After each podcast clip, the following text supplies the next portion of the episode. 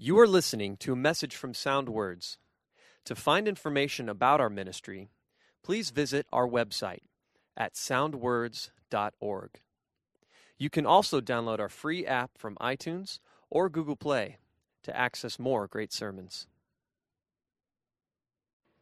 We're going to Ephesians chapter 5 in your Bibles. Ephesians and the fifth chapter. And we are ready to break into the middle of this chapter at verse 15.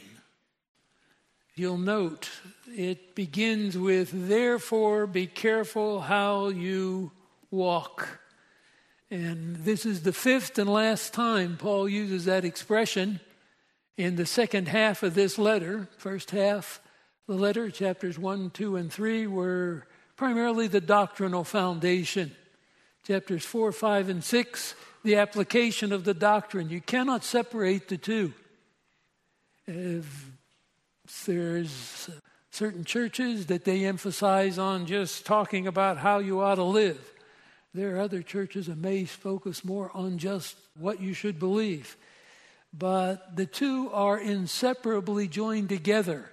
You don't really understand and haven't put your faith in a saving way in the God of the Scriptures, Jesus Christ, if you haven't believed the doctrine. And you haven't really believed the doctrine if you haven't put it into practice. And the two are inseparably joined together.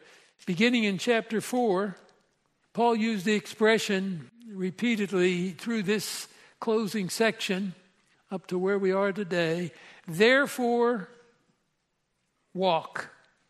Therefore, walk. He began in chapter 4, verse 1 with the first word in your New American Standard Bible, therefore.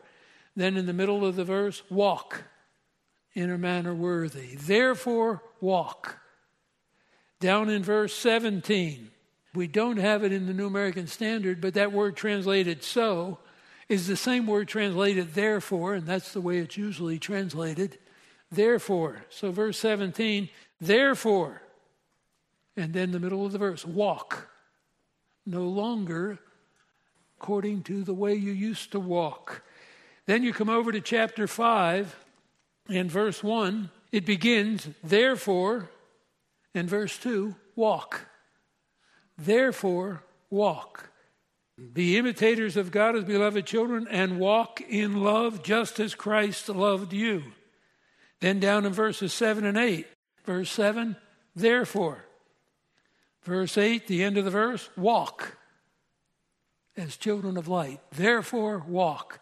Therefore, walk. Continually building on what he said in the first three chapters and then progressively adding to what he has said with the way that we live in light of what God has done for us in Christ. Then in verse 15 of chapter 5, therefore, be careful how you walk. Therefore, walk watchfully, carefully, walk. So that repeated emphasis in the last three chapters and that last statement that we look at in chapter 5, verse 15, therefore be careful how you walk, will continue all the way down through verse 9 of chapter 6. We'll notice how that builds to that climax shortly. There are three contrasts that we're going to look at in verses 15 to 21 of chapter 5. The three contrasts come out in verse 15, verse 17, and verse 18. Therefore, be careful how you walk, not as unwise, but as wise. And we'll have three times that expression in these three verses verse 15, verse 17, and verse 18. Not but, not but. Not as unwise, but as wise. Verse 17, do not be foolish, not foolish, but understand. Not but. Verse 18, do not get drunk with wine. Not drunk, but filled. Not drunk, but filled. So that not but, not but, not but really is the controlling three areas of this section we're going to look at together this morning. Verses 18, 19, 20, 21, they're going to be all one sentence. So that we'll all, and really carries down through chapter 6, verse 9, what we're talking about. Be careful how you walk in verse 15. And another way to say that is be filled with the Spirit. So when you're walking as God would have you walk, you're walking under the control and direction of the Spirit of God who now indwells every believer. We'll say more about that as we get a little further along as well. We pick up with verse 15. Therefore, be careful how you walk, not as unwise men, but as wise. So, Watch, look carefully at your walk. You are to walk not as the unwise, but as the wise. Very simple uh, expression because it really encompasses the scripture from the Old Testament through the New Testament. Those who have placed their faith in Christ, been made new by Him, as we saw back in chapter 4, verse 22, you lay aside the old man. Verse 24, you put on the new man. And in verse 23, those two verses we just read are aorist tense, they're a past tense. And then verse 23, in the middle, be renewed. Be constantly being renewed, a present tense in the spirit of your mind.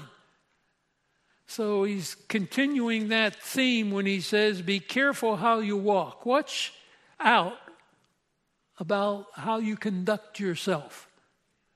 The behavior now is different than it was before we placed our faith in Christ.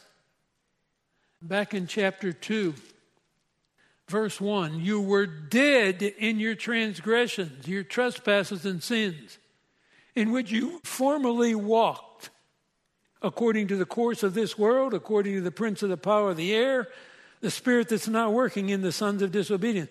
Among them we too all formerly lived. So again, that expression, you walk, you live, the life you now live is different than the life you lived before you were saved. We all formerly lived in the lust of our flesh, indulging the desires of the flesh and the mind, were by nature children of wrath, even as the rest but God. And His intervention, the provision of Christ, His death on the cross, our faith in Him alone, and His death as payment for our sin, has transformed us and made us new on the inside. So now we don't live as we formerly lived. We live a new life. We conduct ourselves in a new way. And that walk is a way of expressing that down in verse 10 of chapter 2, we are his workmanship created in Christ Jesus for good works, which God prepared beforehand that we would walk in them. So we're going to walk, conduct ourselves in a new way, in a new life. That's been the subject of chapters 4, 5, and will be through chapter 6, verse 9. The new life we're living, the new walk we're walking. It's motivated from within, it's driven by the Spirit controlling us now. We were in control before, as chapter 2 put it, under the direction and ultimate control of the devil because we were his child. Now we're God's child. So be careful. Watch closely how carefully you walk not as unwise, but as wise. Let's go back to the Old Testament and look at a number of passages, and that'll sort of set the framework for the rest of what we're going to look at in our study this morning. Proverbs chapter 1. Proverbs chapter 1. And I've basically picked out two separate sections in Old Testament books Proverbs and Jeremiah, and then one in the New Testament. Proverbs chapter 1, and look at verse 7. The fear of the Lord is the beginning of knowledge. Fools despise wisdom and instruction. So the follow up of that is, My son, verse 10, if sinners entice you, do not consent. Verse 15, My son, do not walk in the way with them. Keep your feet from their path. So you see, this idea that comes up in Ephesians is not new information. But now it is focused in on the salvation God provided in Christ, the new life that is found in Him, and the new walk that is to characterize us, the new conduct the walk takes in the life we now live. The fear of the Lord is the beginning of knowledge. Fools despise wisdom instructions. You have that contrast going on, the wise and the unwise. We are to walk Ephesians 5:15 says, "Not as the unwise, but as the wise." The fools despise wisdom instruction. We take in the truth of God. Look in chapter 2 of Proverbs, verse 6. For the Lord gives wisdom. From his mouth, knowledge and understanding come. So that's where you get true wisdom, true knowledge for living your life in a real way, according to factual knowledge. Look in chapter 3 of Proverbs. Verse 5 Trust in the Lord with all your heart, and do not lean on your own understanding. In all your ways acknowledge him, and he will make your paths straight. That sovereign control of God, now that we belong to him, it all goes back to that relationship that was established when you placed your faith in him and him alone. Now I'm going to live a new life, a new way. Well, some things won't change. I still eat breakfast, lunch, dinner, and snack in between. Just life. But the moral of my life, the morality or lack of it, is totally different. I am now living under the control of God. I trust Him. Verse 6 of Proverbs 3 says, In all your ways acknowledge Him he will make your path straight. He will guide you in the way you should go. One more verse in Proverbs, Proverbs chapter 9 and verse 10. Take my instruction and not silver, and knowledge rather than the choicest gold, for wisdom is better than jewels, and all desirable things cannot compare with her. The wisdom that comes from God, the knowledge I have of Him now I start out the moment I was born again into his family. I became a new person, a new man, a new creation. And now I'm going to live out. And that is a growing thing. I still haven't arrived at perfection. That will come when we're called into his presence. But every day is a growing day. And it all comes from getting my wisdom from him, from his word which is his instruction for me. Come over to Jeremiah. Isaiah, Jeremiah, Ezekiel. After you get through the large book of Psalms, then you'll hit Isaiah, basically just going the large, large books. Then Jeremiah after Isaiah. If you get to Ezekiel, you're too far. Jeremiah chapter 8. And just look at the last two lines of verse 9. Behold, they have rejected the word of the Lord, and what kind of wisdom do they have? They can be very smart, very intelligent, but not have the wisdom of how you put that all together and live a life that is pleasing, honoring to God, and fulfilling for yourself. That's where we have to be careful. The world has a certain wisdom or knowledge or insight. But putting that together in such a way that enables them to live in obedience to God escapes them. So, what kind of true wisdom do they have? They may have knowledge about certain factual things, but then putting that together with the way now I live in obedience to the God who sovereignly brought it all about. In Jeremiah chapter 9, verse 23, Thus says the Lord, this is the sovereign God who created us, who created all things. He says, Let not a wise man boast of his wisdom, let the, not the mighty man boast of his might, let not a rich man boast of his riches, but let him who boasts boast of this, that he understands and knows me. That's foundational to everything. No matter how much you know, how much information you can process, if you don't know the true and living God, you really don't have the ability to live a life that is fulfilling, that is satisfying, that is realizing the purpose God created you for. Verse 24 Let him who boasts boast of this, that he understands and knows me, that I am the Lord who exercises loving kindness, justice, and righteousness on earth. For I delight in these things, declares the Lord. Now, it's not the world in which we live, but it's the world in which we are to live pleasing to God.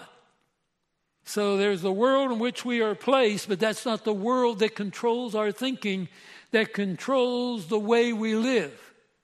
It's the new life that we have by faith in Jesus Christ and his death on the cross. Come to the New Testament, to 1 Corinthians chapter 1. 1 Corinthians chapter 1, we're going to look at verse 19. Verse 19 For the word of the cross is foolishness to those who are perishing. That's the foundational issue. How are you saved? Have you been saved? The word of the cross is foolishness to those who are perishing. But to us who are being saved, it is the power of God. And through the cross, we have, and he quotes here from uh, the book of Isaiah, chapter 29. It is written, I will destroy the wisdom of the wise, the cleverness of the clever I will set aside. Where is the wise man? Where is the scribe? Where is the debater of this age? Has not God made foolish the wisdom of the world? Since in the wisdom of God, the world through its wisdom did not come to know God, God was well pleased through the foolishness of the message preached to save those who believe. It's God's wisdom. Until we have that, you can attend this church. I'm going to add biblical knowledge to my worldly knowledge, and then I'll be what? A fool, as the Bible says. Because until you really place your faith in what God has provided for your salvation, verse 18 of chapter 1, the word of the cross is foolishness to those who are perishing. To us who are being saved, it is the power of God. That's the beginning point. That is the foundational issue. Understanding here's what God says is necessary to bring me into right relationship with Him and thus ultimately into right relationship with His creation. He is the Creator chapter 2 of 1 Corinthians, verse 14. A natural man, a soulish man, a man who does not have the Spirit of God now residing in him. The natural man does not accept the things of the Spirit of God, for they are foolishness to him. He cannot understand them because they are spiritually appraised, discerned, examined. But he who is spiritual appraises all things. So you see the distinction and the contrast, which brings a conflict between the true believer and the child who just maybe knows a lot about the Bible, but has never placed his faith in the Savior that the Bible presents that God has provided and his death on the cross. That changes everything. And until you have that change, you are a fool. Oh, yeah, but look at all the smart people. Look at all the people who really, really grasp this stuff. Yes, look at them. The Bible says that the man without the Spirit of God, the natural man, verse 14 of chapter 2 of 1 Corinthians, does not accept the things of the Spirit of God. That's the foundational issue. Are you just a natural person, or are you a person who now has the life of God in you, in the person of the Spirit of God? Chapter 3, verse 18. Let no man deceive himself. If any man among you thinks he is wise in this age, he must become foolish so that he may become wise. For the wisdom of this world is foolishness before God. For it is written, He is the one who catches the wise in their craftiness. And again, the Lord knows the reasoning of the wise that they are useless. To let no one boast in men. That doesn't mean that there isn't benefit in knowing and learning. But until you have settled the basic issue of your relationship with the God who is the creator of all things, you're just out here grabbing at straws, supposedly putting your world together. But in reality, it's just disintegrating all around you. We have more knowledge now than we've ever had. And we can split the atom and do all kind of wonderful, marvelous things. But if you don't know the God of the Bible, you haven't placed your faith in the Savior He has provided, you really know nothing. And you just have a short lived understanding of basic things that God has created, but you don't understand why. You don't understand what the problem is. You don't understand what the solution is. So come back with that as an introduction, verse 15, we're to be careful, watch, look how you walk. Walk carefully. And these words here, three words to watch, to look, and then be careful, and then walk. So you are paying attention, not as unwise, but as wise. So we went back and see the Old Testament, the New Testament are the same. It begins with the knowledge of God. If you don't know God, it doesn't matter what your intellect is, how much you have in smarts. If you don't know God, you're not wise. So we want to be careful how we walk. This is talking about the behavior of believers. Are we walking as the wise or the unwise? Then, verse 16 making the most of your time because the days are evil. And as you have in the margin of your Bible, if you're using New American Standard, by verse 16, you have a number one in front of the word making, literally redeeming the time. And I wish they had translated that way because it is the word redemption. To purchase out of your state, redeeming the time. We're now to walk as those who have understood that Christ died on the cross to pay the penalty for my sin. I place my faith in him. Now the Spirit of God takes you, and according to chapter 4, verse 21, if you've been taught in him and have been just as truth is in Jesus, that in reference to your former manner of life, you lay aside the old self, you're renewed in the spirit of your mind, and you put on the new man, the new self. That's the picture that we have in chapter 5. We're now been redeemed, the price has been paid. So we want to make the most of the time. We want to redeem the time. We think of redemption, oh, it's just God washes away my sin. I'm cleansed before Him. I'm accepted in Him. I'm His child. Now I get on with my life. Not the old life. I get on with the new life. And I am redeeming the time because the days are evil. Uh, we live in the days which we lived in before. But we live in those old days as a new person. So we are to be redeeming the time, buying up the time, using it now as God would have it used. redeeming the time because the days are evil. Look over in chapter 6 of Ephesians. We'll get here if the Lord doesn't come. Verse 13. Therefore, take up the full armor of God so that you may be able to resist in the evil day. And having done everything, to stand firm. Stand firm, therefore. I mean, you're a new person in Christ. You're to live a new life. You are new on the inside. Now you process things differently. We have different minds. Some people have a mind for this kind of information, some people have a mind for that. That's fine. But now I see everything through the light of what God is doing and has done. Before man, no matter how smart he is, and there are many smart people in the world, many have made huge fortunes. They have great impact on how people think, but they're not wise. They don't know the God of the Bible.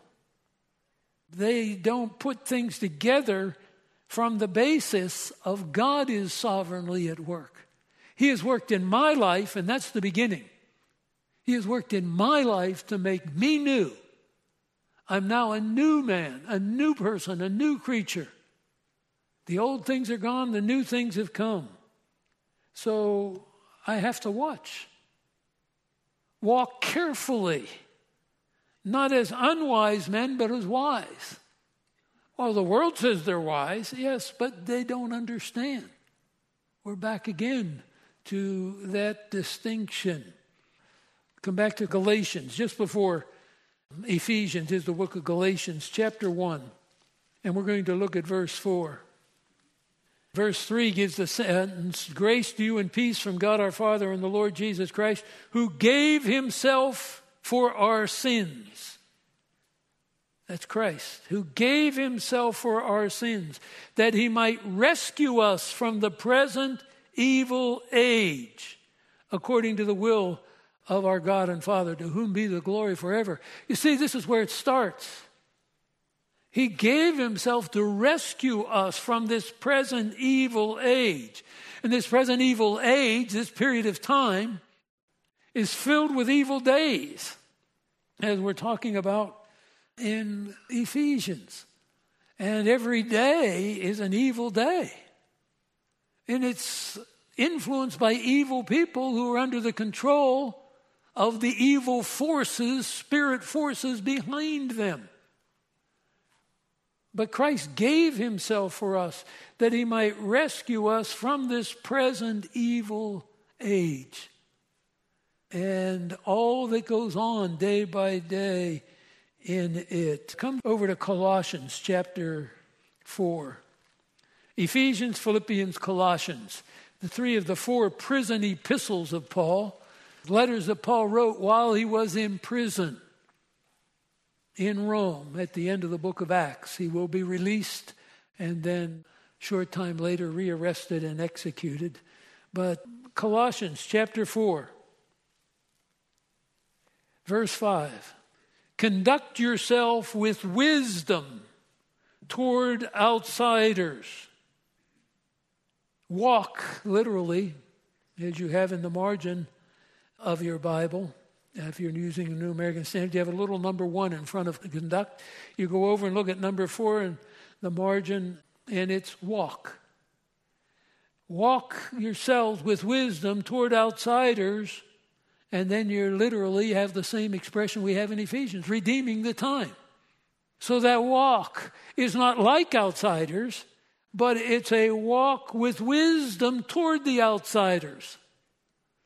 That doesn't mean I don't learn. Uh, yeah, I eat foods and it's prepared by, I take it, mainly unbelievers.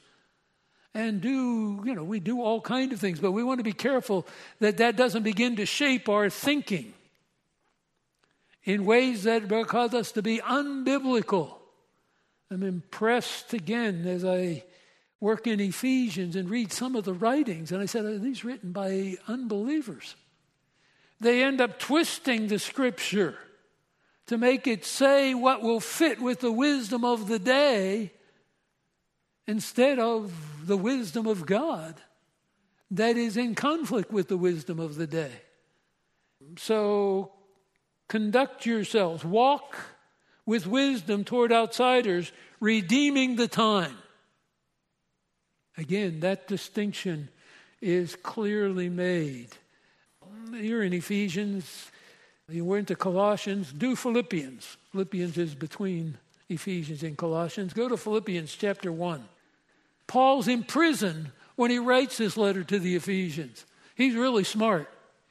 Look where he's ended up. He was a rising star in Judaism. He was going places in the world. Now he's in prison. But verse 12 of chapter 1 of Philippians. Now I want you to know, brethren, that my circumstances have turned out for the greater progress of the gospel. Oh, wait a minute. You've gone from being somebody in this world with recognition, with influence, to being a prisoner in Rome. And you're saying that it's turned out for the greater progress of the gospel, so that my imprisonment in the cause of Christ has become well known throughout the whole of Praetorian Guard and everyone else and that most of the brethren, trusting in the Lord because of my imprisonment, have far more courage to speak the word of God without fear. So, Paul, humanly speaking, with human wisdom, went down. But he says, Boy, I couldn't be in any better place. I'm now a prisoner in Rome. None have freedom to come and go. But, you know, it has had an impact. God is using it. You see, you see your situation differently than you did before you were a believer. And you say, Well, I trusted Christ and now my world's come apart. Well, that's good. What do you mean it's good? It's not good. Well, is God in charge? Well, yes. Well, then he must have a purpose in Paul being in prison. So Paul's looking at it from that standpoint. Now, verse 15, to be sure, some are preaching Christ even from envy and strife, but also from goodwill. The latter do it out of love. They know I'm appointed. The former proclaim it out of selfish ambition. All I'm concerned about right now is that Christ gets proclaimed. It's not all about me. You see, the change in his focus and how he looks at the world around him and the days in which he is living out his life have changed. Obviously, he's gone from being somebody in the world that was important, and in his world, he had recognition and esteem. Now he's in prison. But my circumstances have turned out for the greater progress of the gospel. 2,000 years since Paul's died. Does it matter whether he died a Roman prisoner or he had died of old age? But it matters whether he served God faithfully. That's the, truth, that's the truth of it. So now my thinking and the focus of my thinking changes.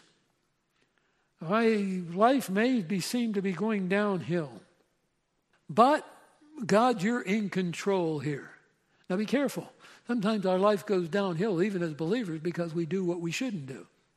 We're talking about doing what God says we should do and living our life walking being controlled by the Spirit that we're going to get to. So Paul could say, I'm a prisoner. So I've gone from being somebody in Judaism to now being a prisoner locked up in Rome. But boy, it's just given an opportunity for presenting the gospel where I wouldn't have had opportunity before. Oh. And this has impacted people, but I realize, again, people divide into two camps, and some people jump on the bandwagon because they see this as an opportunity to promote themselves. I don't care as long as Christ is getting presented, I'll let God handle that. Come back to Ephesians chapter 5. Making the most of the time because the days are evil. The days haven't changed. Paul's in prison. 2,000 years have passed, and we see our country going away we wish it wouldn't go. We look at the world around us and we say, oh boy, well, It's going exactly as God said. We're going toward the book of Revelation, remember. I want to be careful I don't get so caught up and think, whoa, boy, I don't know. I tried my best and I did everything. And, well, be like Paul. Say, well, then I have to look at this from God's perspective. This is His plan. This is working out great. People are uh, more committed and they're presenting the truth of the gospel. Now, some are doing it because they want to make my life more difficult. Who cares? Long as Christ is being presented. That kind of change of perspective means everything. So then, verse 17, and verse 17 is the second. We had the first, not but. In verse 15, not as unwise, but as wise. Now, verse 17, do not be foolish, but understand. Not foolish, but understanding. Not foolish, do not be foolish, but understand what the will of the Lord is. Do not be foolish is really the translation of the word to become. ginesthe. Some of you are using a Greek translation. It's not be, the word to be, it's the word to become. So he says, Do not become foolish, but understand what the will of the Lord is. We want to be careful here. So that's why we spent some time looking at these other scriptures. We don't want to become foolish. And the pressure of the world is there and it is relentless, it is ongoing. Because every day you get up, you turn on the news, you go through your activity. It's just like it's constantly trying to press you into its mold. But you're constantly going a different direction. You have a different perspective. Your life is controlled by a different person, not the person of the devil and his emissaries, but the very person of God, the Holy Spirit, who indwells you. So naturally, things are going to be different. Don't be foolish. Don't become foolish. So, a word of warning here don't become foolish, but understand what the will of the Lord is. We want to know and understand God's will, God's purpose. What is God doing? That's why we study His Word. That's why we started in Ephesians chapter 1 and went through because those first three chapters laid the doctrinal foundation, which is essential for us to know how we are to live. Some people try to live their lives in general conformity. They may be committed Protestants, committed Roman Catholics. Oh, no, wait, we have to start at the beginning. Christ died for our sins according to the scripture. He was raised from the dead. He's seated at his right hand. Now, I place my faith in him and his finished work on the cross and the testimony that he is alive because that work is sufficient and adequate to cleanse me or not. Well, I just want to live a good life. Well, that won't get you to heaven. It won't even get you started. That's where the Jews were.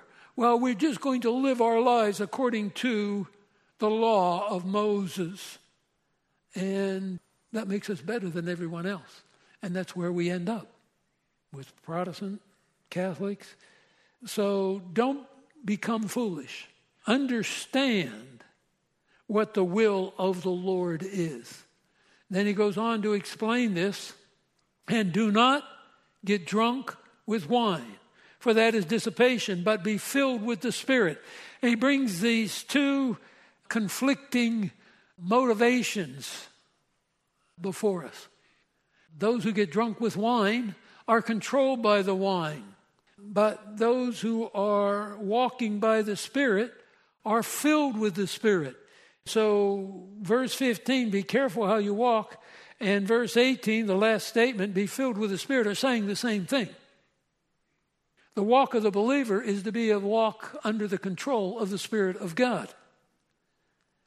Verses 18 to 21, as I mentioned, are one long sentence. Let me mention the, you have the command here, be filled with the Spirit, the end of verse 18. And then you have five participles. In English, our participles are ing words usually. They end in ing. So, for example, you're be filled with the Spirit. That is a command. Present tense command. Present imperative. That's a command. Then you have the participles. Speaking. That's one of the evidences.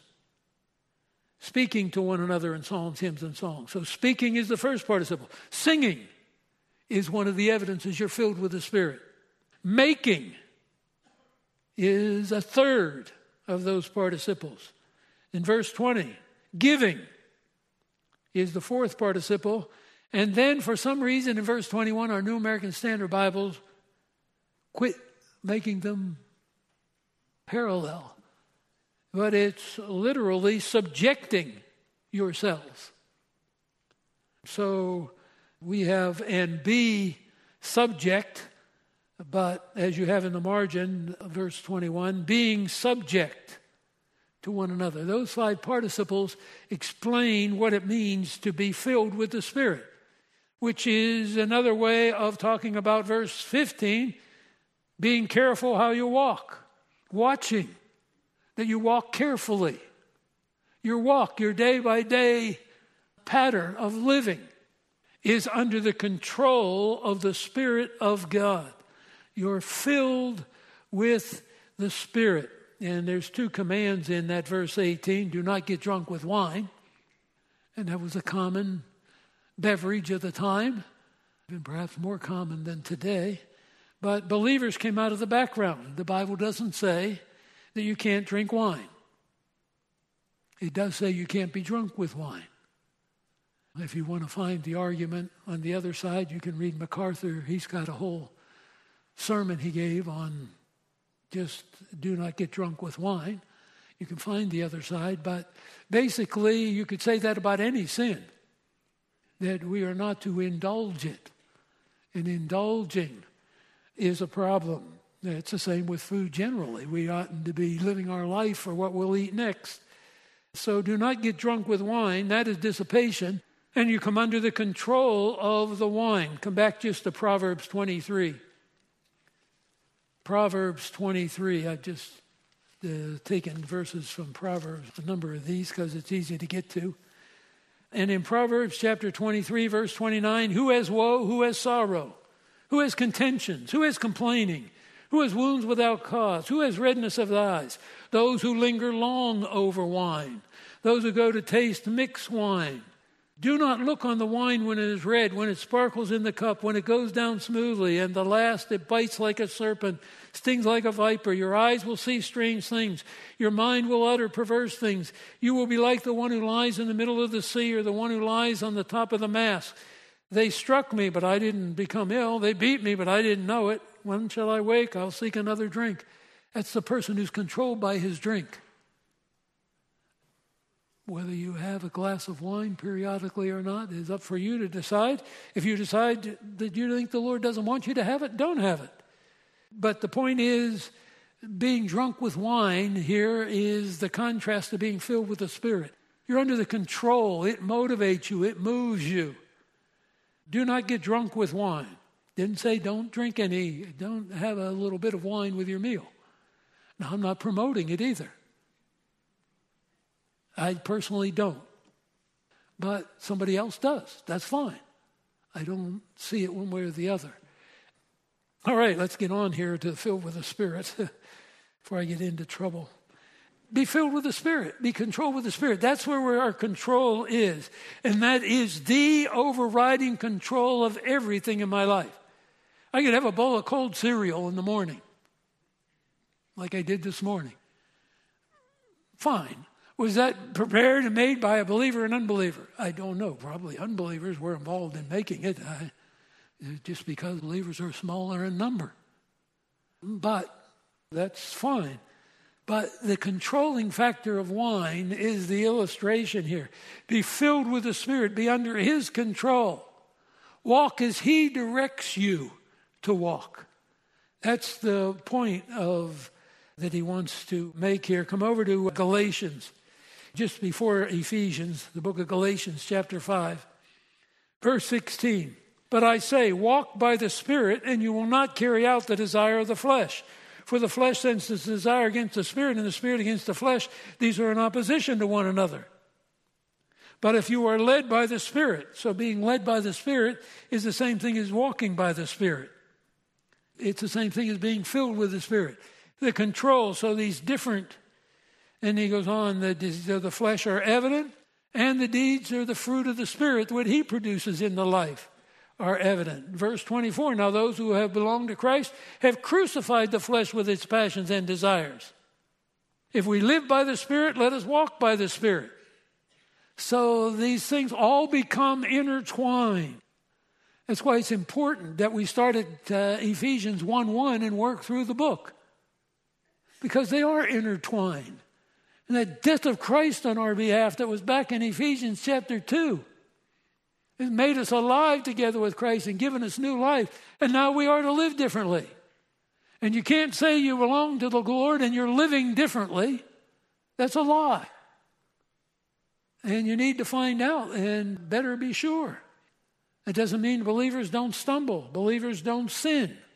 They do. But believers don't live in that realm, they don't walk in that realm. That's not where they conduct their lives. It's different. Well, I try to live a good life. I try to be a moral person. I try. No, no, no, no. We have to go back to the beginning. You have to see yourself as God says you are and cast yourself on His mercy in faith, trusting in Christ, and then you go on. Come back to Romans. It's just after Matthew, Mark, Luke, John, Acts, Romans. Romans chapter 8. And look at verse 4. And this is that we're not under the law. So the Jews thought, yes, I don't live like the Gentile lives. I keep the law of God. I wouldn't commit immorality. I wouldn't. That's missing the point. The average uh, religious person today is missing the point.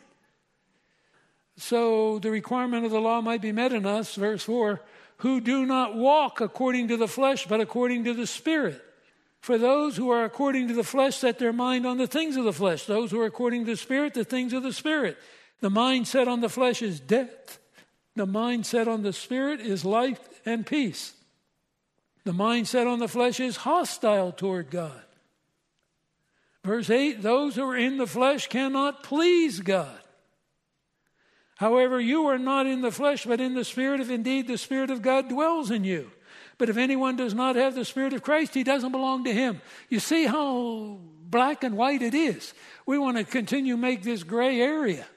You think you're in a gray area, you're probably not saved. Oh, I know I'm saved. I trusted Christ years ago. I just haven't been living for Him. The Bible doesn't know of such a person. It warns us. And there are passages that deal with, but primarily it's dealing with the black and white issue. And if you're living in the flesh and pursuing the flesh, what makes you think you belong to God? Oh, I trusted Him. Well, if you trusted Him, His Spirit dwells in you. If His Spirit dwells in you, His Spirit is fighting to control you. So there may be a battle going on, and there'll be times you may fall on your face and disobey him, but you can't live there. You cannot live there. And we find that with our kids. We raise our kids, we like them to trust Christ and get on, but they may not. They may not. I can't make them. And if they don't, I'll continue to pray for them, I'll continue to testify to them, but I can't make them. So come back to Ephesians. Be filled with the Spirit. And now the rest of down through really chapter 6, verse 9, here's what it is to be controlled by the Spirit of God. First, the general things, and then specifics wives, husbands, children, parents, slaves, master. It gets down to where we live. And you're either living according to the scripture or you're not. And if you're not, then you're lying when you say, I trust the Lord. I trust the Lord, I'm just not living for Him. Well, it would really bother you if you weren't living for Him. So be filled with the Spirit. Let me go through this, and then if we have time, which we won't, so I'll do it next time. walk through the things that the Spirit does, the ribs, R I B S, that happen the moment we're saved, and then what doesn't happen the moment we're saved. But speaking the truth. So, speaking to one another in psalms and hymns and spiritual song. That's one of the evidence. You know, people think, well, I, I come to church, but I don't come in until the singing's over because I don't really enjoy the singing. Well, that's a sign that we're filled with the Spirit because that's one of the ways we minister to one another. We're speaking to one another in psalms, hymns, and spiritual songs.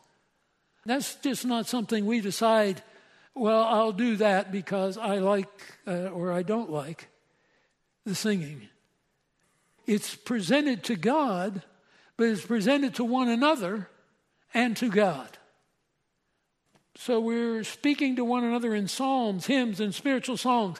And we won't go take the time to look at different, but the psalms we know, and we sing the songs, but there are hymns and there are spiritual songs. They had them in Paul's day, we have them today. We sang them. Some maybe come more from a uh, certain scripture, some are based on the scripture. It's important that they all be presenting biblical truth. I appreciate that about our music here. You may say, well, I like this kind of music or that kind of music, but it all is, number one, biblical in its content. Then two are put together, singing and making melody with your heart to the Lord. This comes out of the heart. It just grips you. Singing, making melody, singing and making go together. But they're two separate participles, so we've listed them separately singing, making melody with your heart to the Lord. That's where it begins. It doesn't come from a heart. There are many people singing out of a hymn book and singing a song, but it's not coming from a heart that's been transformed and changed. So it is repulsive and rejected by God. Because He only accepts worship that's done on His terms, not on our terms. So coming and singing the songs doesn't make it, oh, there, I, I sing the song. It's with your heart to the Lord. And then verse 20 always giving thanks for all things. Always for all things, we're giving thanks. That's Paul. He's in prison. We read that in Philippians chapter 1. Same imprisonment he's in when he writes Ephesians. And he writes about always giving thanks for all things. Oh, pray for me. I just can't take this imprisonment and this confining and not being able to go. And there's so many things I should be doing. No, I should be doing what God has appointed for me to do. And right now, it's to be a prisoner in Rome. So I sifted through that. Now, when he's free and can be free, he's free. But there are certain things that will work against us. And some of it because of our testimony. We're always giving thanks for all things in the name of our Lord Jesus Christ to God, even the Father. We've had the Spirit, the Son, the Father in this passage, they all working together. And the worst of times, I can give thanks to God. That may be where I need to start. Lord, I thank you for bringing me into a place where there's a hospital that can provide for me and make decisions that need to be made and I'm just thankful I'm in your hands for this. That's it. It's always in all things. You ought to underline that. Always in all things. Always for all things. Giving thanks. And it's not, well, you know, I, well, there's some Christians who, at least professing Christians, and they think their gift is complaining. Well, I just don't think so. It says when you're controlled by the Spirit, when you walk as God would have you walk filled with the Spirit under His control, you give thanks for all things in the name. So Paul gave thanks for his imprisonment. And boy, I think I have opportunity here I didn't have otherwise to present the gospel to people I wouldn't have otherwise to present. And it's encouraged others who aren't in prison to be more bold with their, there's just all kind of good things going on. Or you could look at it, Paul isn't free to go about any longer. He's writing a letter because he can't go and visit these people anymore. And he can't get away from that Roman guard, and he's not the most delightful person. Always giving thanks for all things in the name of our Lord Jesus Christ to God, even the Father. I recognize my God is sovereign. Sometimes we as believers, if we're not careful, we deny what we are professing. Oh, yes, I believe God is sovereign. He works all things according to his purpose, his plan. And I just don't understand why this happened, and blah, blah, blah. Well, wait a minute. In the name of our Lord Jesus Christ, to God, even the Father. I take it would bring the, them together here, a reminder. When Christ went to the cross, that wasn't the end of things. We're thankful for it. We sing praises to Him for going to the cross. It was a terrible thing for the unbeliever to do, but it was a necessary thing for him to do. And we're being subject to one another in the fear of Christ. And we're going to stop there because that really transitions being subject. And then you'll note verse 22, you don't have a verb there, you have it inserted in your English New American Standard Bible. But it's wives to your own husbands. And then you'll talk about children in chapter 6, verse 1, obey your parents. Then slaves in verse 5 to be obedient. So he'll start out, then he'll also bring in the others that you're to be obedient to. But each stand on their own. And that's important as we work through this. Each stand on their own. The wives are to be submissive to their husbands, period. The husbands are to love their wives, period.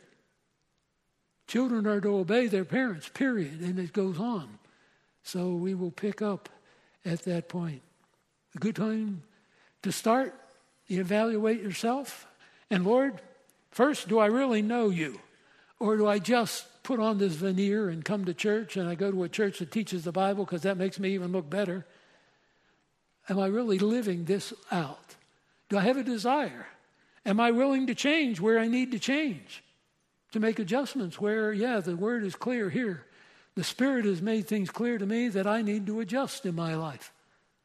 That's the attitude we bring so that our walk is more and more conformed to the character of the one who loved us and he died for us. Let's pray together. Thank you, Lord, for the riches of your word. Thank you for its sufficiency, its adequacy. Thank you, Lord, that through simple faith in Jesus Christ, your Son who loved us and died for us, we have new life. And now we can live differently controlled by your Spirit who indwells each and every believer. We cannot be what we were. We've been made new, and we give you praise in Christ's name. Amen. Thank you for listening to this message from Sound Words, a ministry of Indian Hills Community Church. Make sure to download our app from iTunes or Google Play for more messages like the one you just heard. If you would like to contact us, please email soundwords at ihcc.org or give us a call at 402 483 4541.